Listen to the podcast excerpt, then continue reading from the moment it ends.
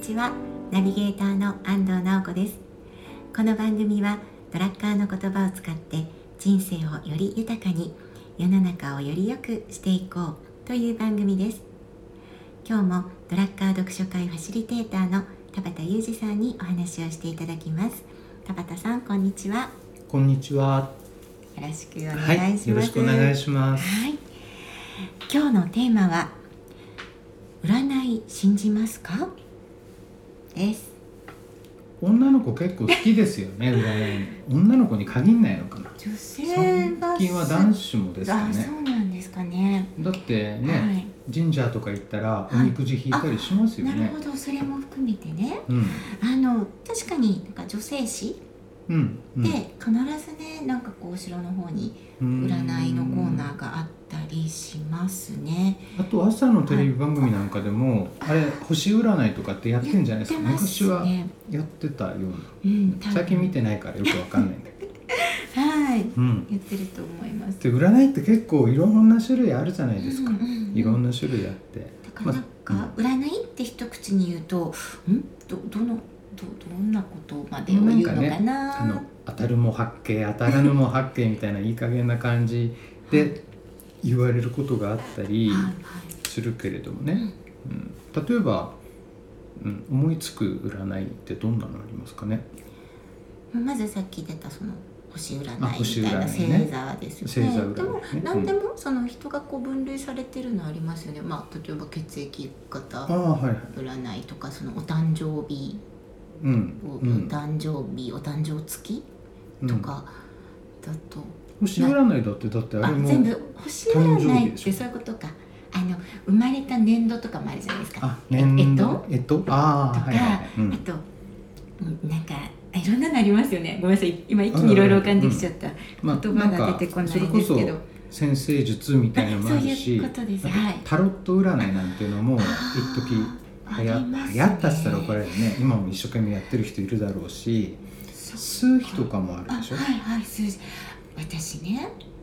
そんななんか占いって例えばあの星座とうかんうん、のものとかは、まあいいところだけ、 まあ、ちょっといいそういう人いますよね都合 よあくこ信こじるいいからちそうょそうっそうといただいちゃおうかとかそうでねすそうです、うんさっき田畑さんおっしゃったようになんかあの私もかつては朝の情報番組でこう必ず星座の占いが「今日の1位は」とか「何座」とかっていうと「わあ」みたいななんかそういうありましたけど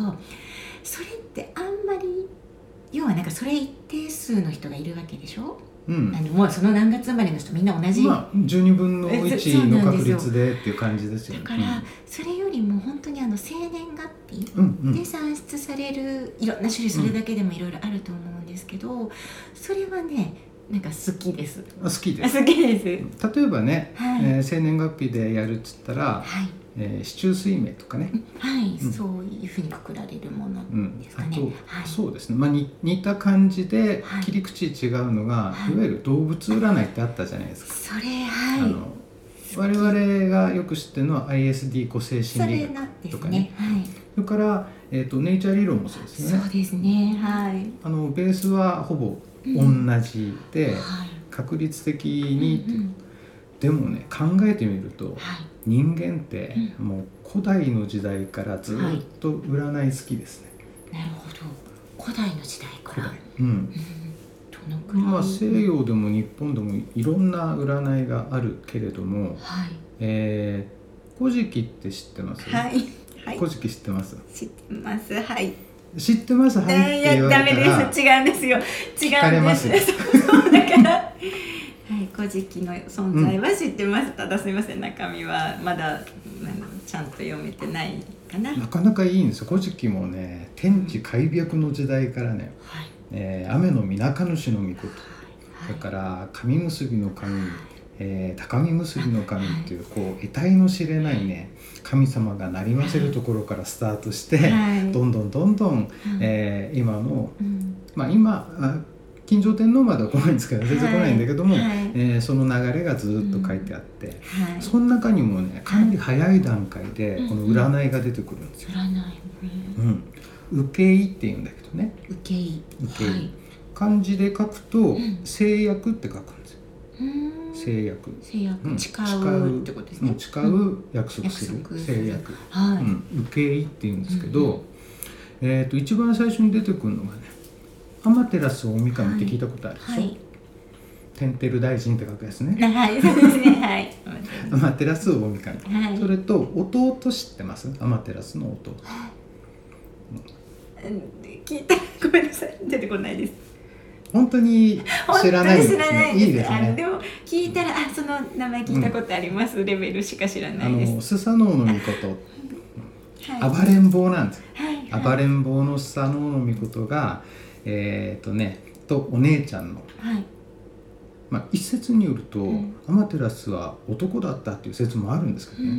ん古事記じゃないですよはい古事記じゃなくてもっと別の「仏間伝え」っていう中であはーい男だったみたいな、まあ、それは一旦置いといて、まあ置いといて、スサでノオうんスサノオが大暴れした時に、うんいや決してお姉ちゃんを裏切っているわけじゃないんだ、うんうん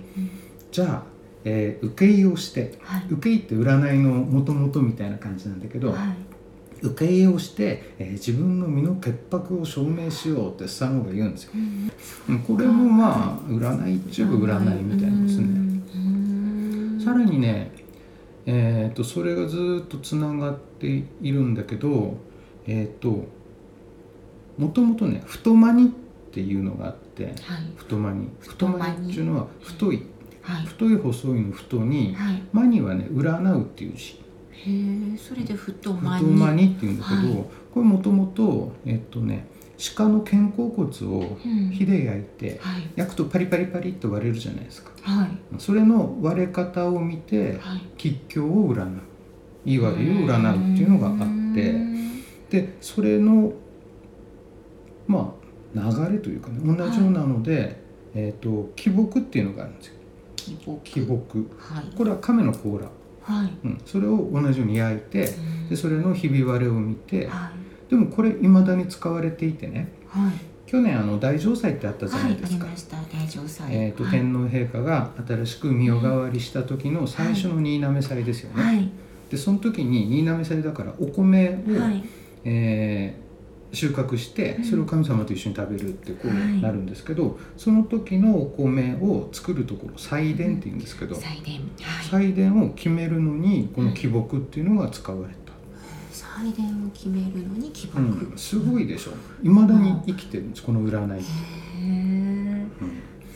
で今日の「占い信じますか?」っていう話えは、はいえーこういった大きな祭りごととしての占いではなくて、ではなくですねではなくてはいあの個人的な個、人的なうんはいまあ、占いっていうかこれに似たようなところでね、うんうんえーまあいろんなその自分を決めるうん自分のそのなんだろう形を意識するときに結構占い使うじゃないですか例えうばん干支とかねはいそうですねねえうん牛とらうマンボウあ違うか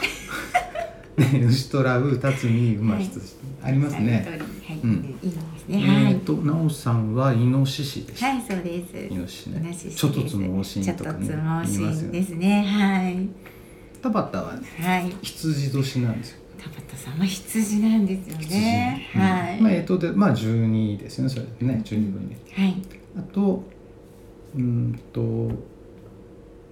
先生学星占い星占い、それも十12あり十ます三十三十二私ねいやちょっと1か月に1個じゃないのか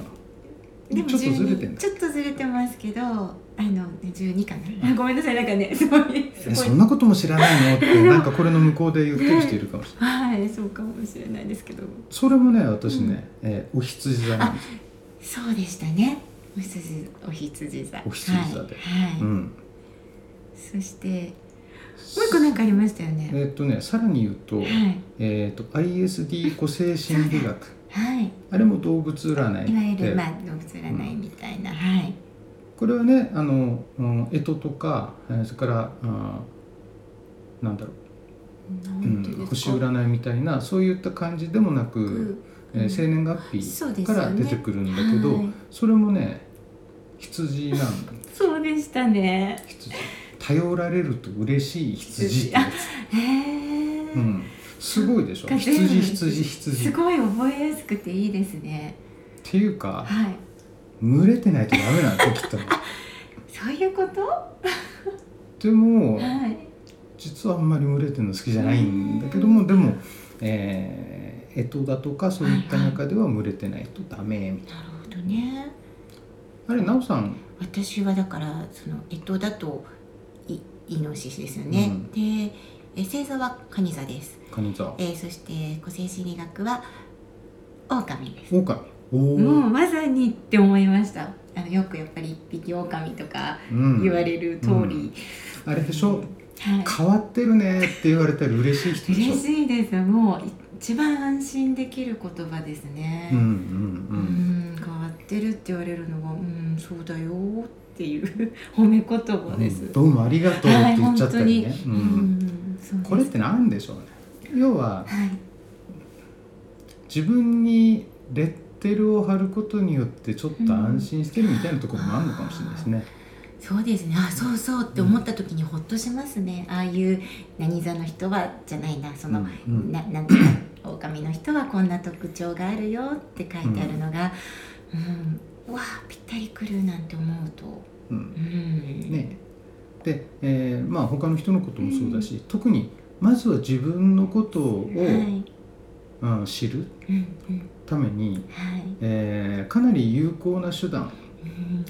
うん、っていうのはそれを、あー100%信じるとかそういうことではなくってね、そうですねだからまあ、まあ、プラプラスに捉えるなな何事もやっぱりこうなんだろうそれを知ることでえー、って思ったり、嫌な気持ちになったり不安に思ったりする部分があるとしたらそれはあんまり気にしなくてよいかななんてあ私そはいれはつ奈緒さもん思っのやてり方てでしそょうそううんでもなんかこうあでもあそうだよねっていうのを思った時にプラスに感じれることがあったらそれってすごく有効な、なんかいいいいものだなと思うんですけど。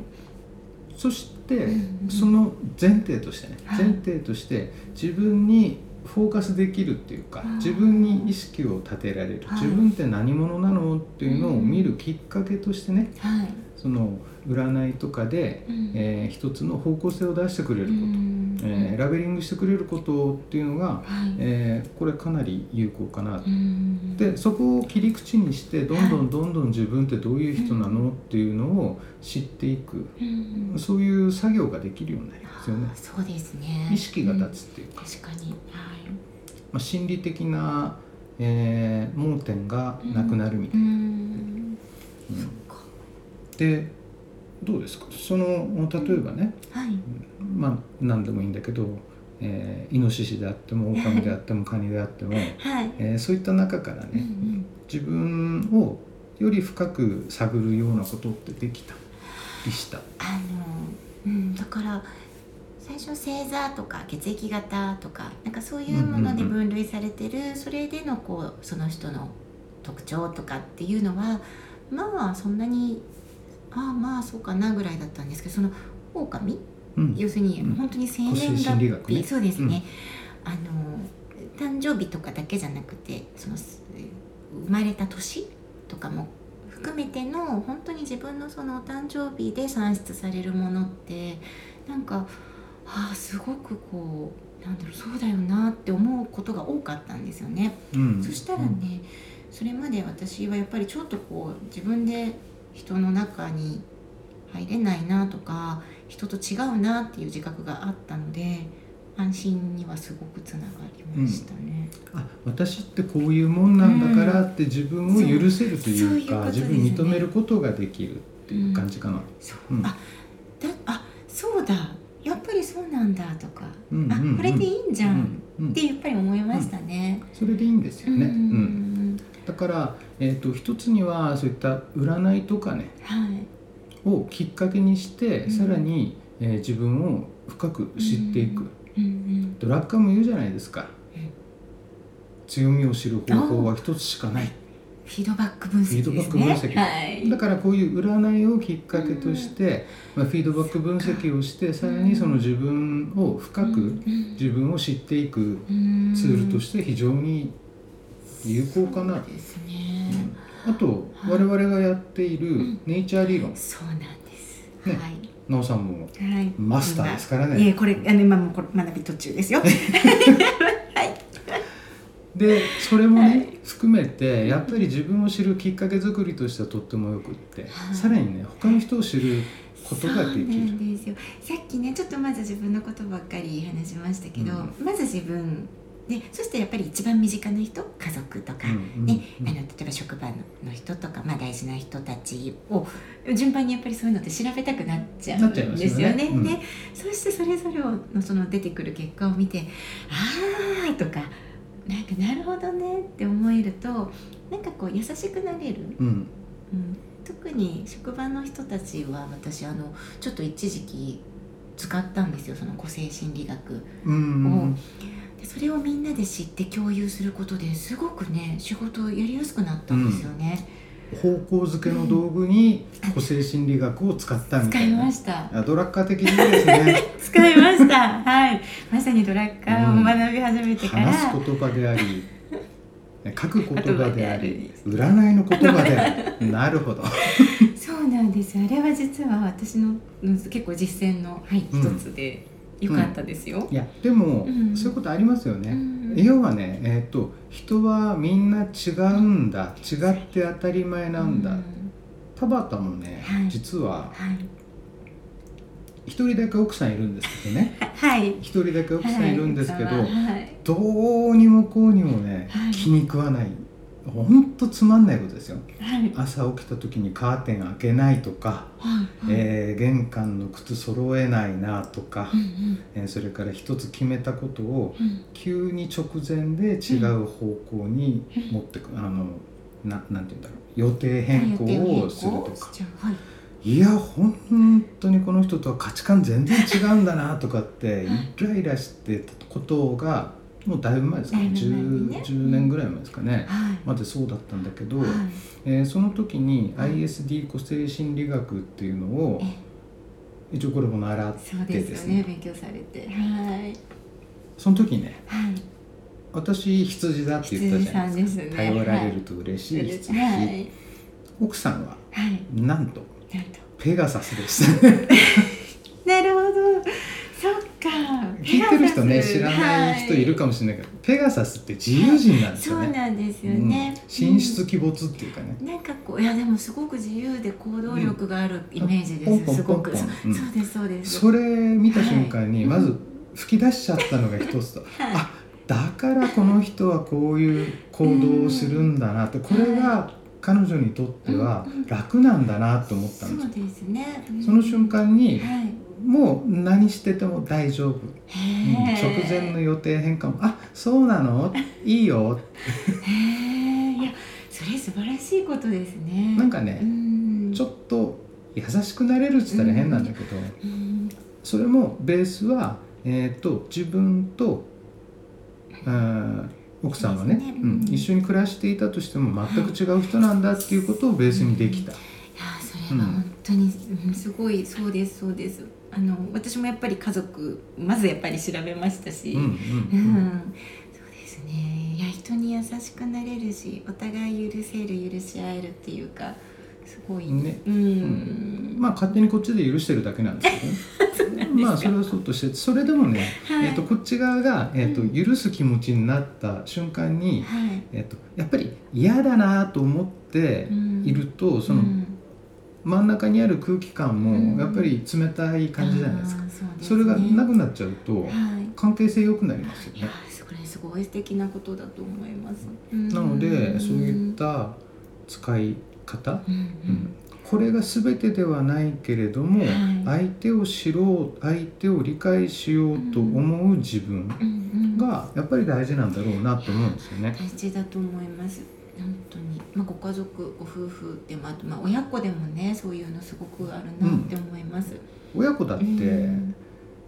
自分の分身じゃないですからね。そうなんですよ全く違う個性を持っていて当たり前だから。あとその例えば子育てしてるお母さんのねよくある悩みで例えば2人子供さんがいて同じように育ててるのになんで違うんだろうとかね、うんそんなの違って当たり前でしょって話ね。そうなんですそういうのもね分かるからちょっとなんか安心できたり、うんほっとできたりするし、ね、楽になれるのはいいですよね。うんだから我々やってる強み塾っていうのもベースそこじゃないですか、はいまそうあ、ですネイチャー理論ももちろんうんね、そうですえ人はみんなそれぞれ違って当たり前そうなんですって、うんえー自分のことをちゃんと知って、うんえー自然な自分の中で生きていく、はいありのままに生きていくっていうのがやっぱりベースになっていそうでてすねえーそれを例えばチームで仕事をする時には、その組み合わせによってねはい大きな成果に結びつけましょうっていうのが、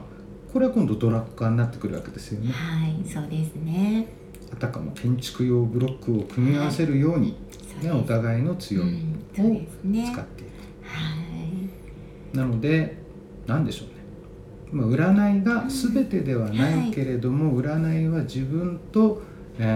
周りの人を知るきっかけとしては非常に有効ですねっていうそんな話ですかね。そう思います。いや、本当そうですね。あの入りやすいところからでいいわけですもんね。そうだと思いますよはいうんあの一番はうんそこに向かって自分の意識を立てていくっていうことだと思うんですよ。うんまずはそこスタートでしょうかね。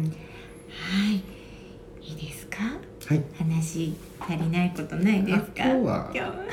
日はこういう感 じでゆるく、わかりました。はい、では今日もどうもありがとうござはいい、ま あしりた。がとうございました。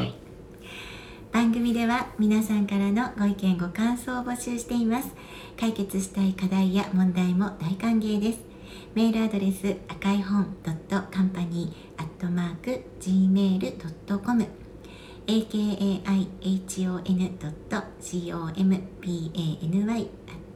akaihon.company.gmail.com までお待ちしていますそれでは今日も最後に仙北や春菜さんの曲をお送りします東京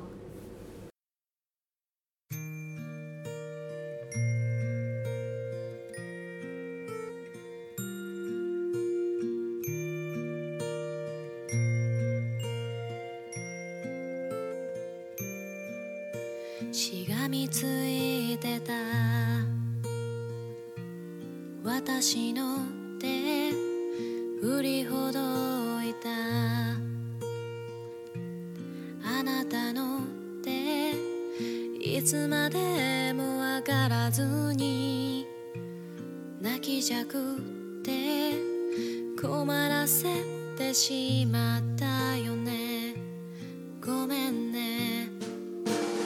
隣の寝顔も明日には消えてしまうんだね朝なんて来なければずっとずっとこのままでこのままでいられる東京あなたの街遠くて追いつけないもうすぐ太陽が顔を出す言ってしまうんだね東京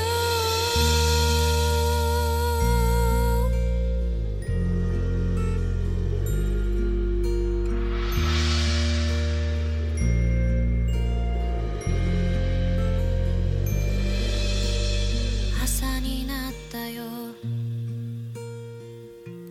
じゃまたねコップに刺さった歯ブラシは一本になったいつまでも探してた忘れ物置いてったのはこの部屋の鍵だけチャイムが鳴るたびただいまって帰ってくる声を期待してああ今日は長く感じる一人になれる日は来るのかな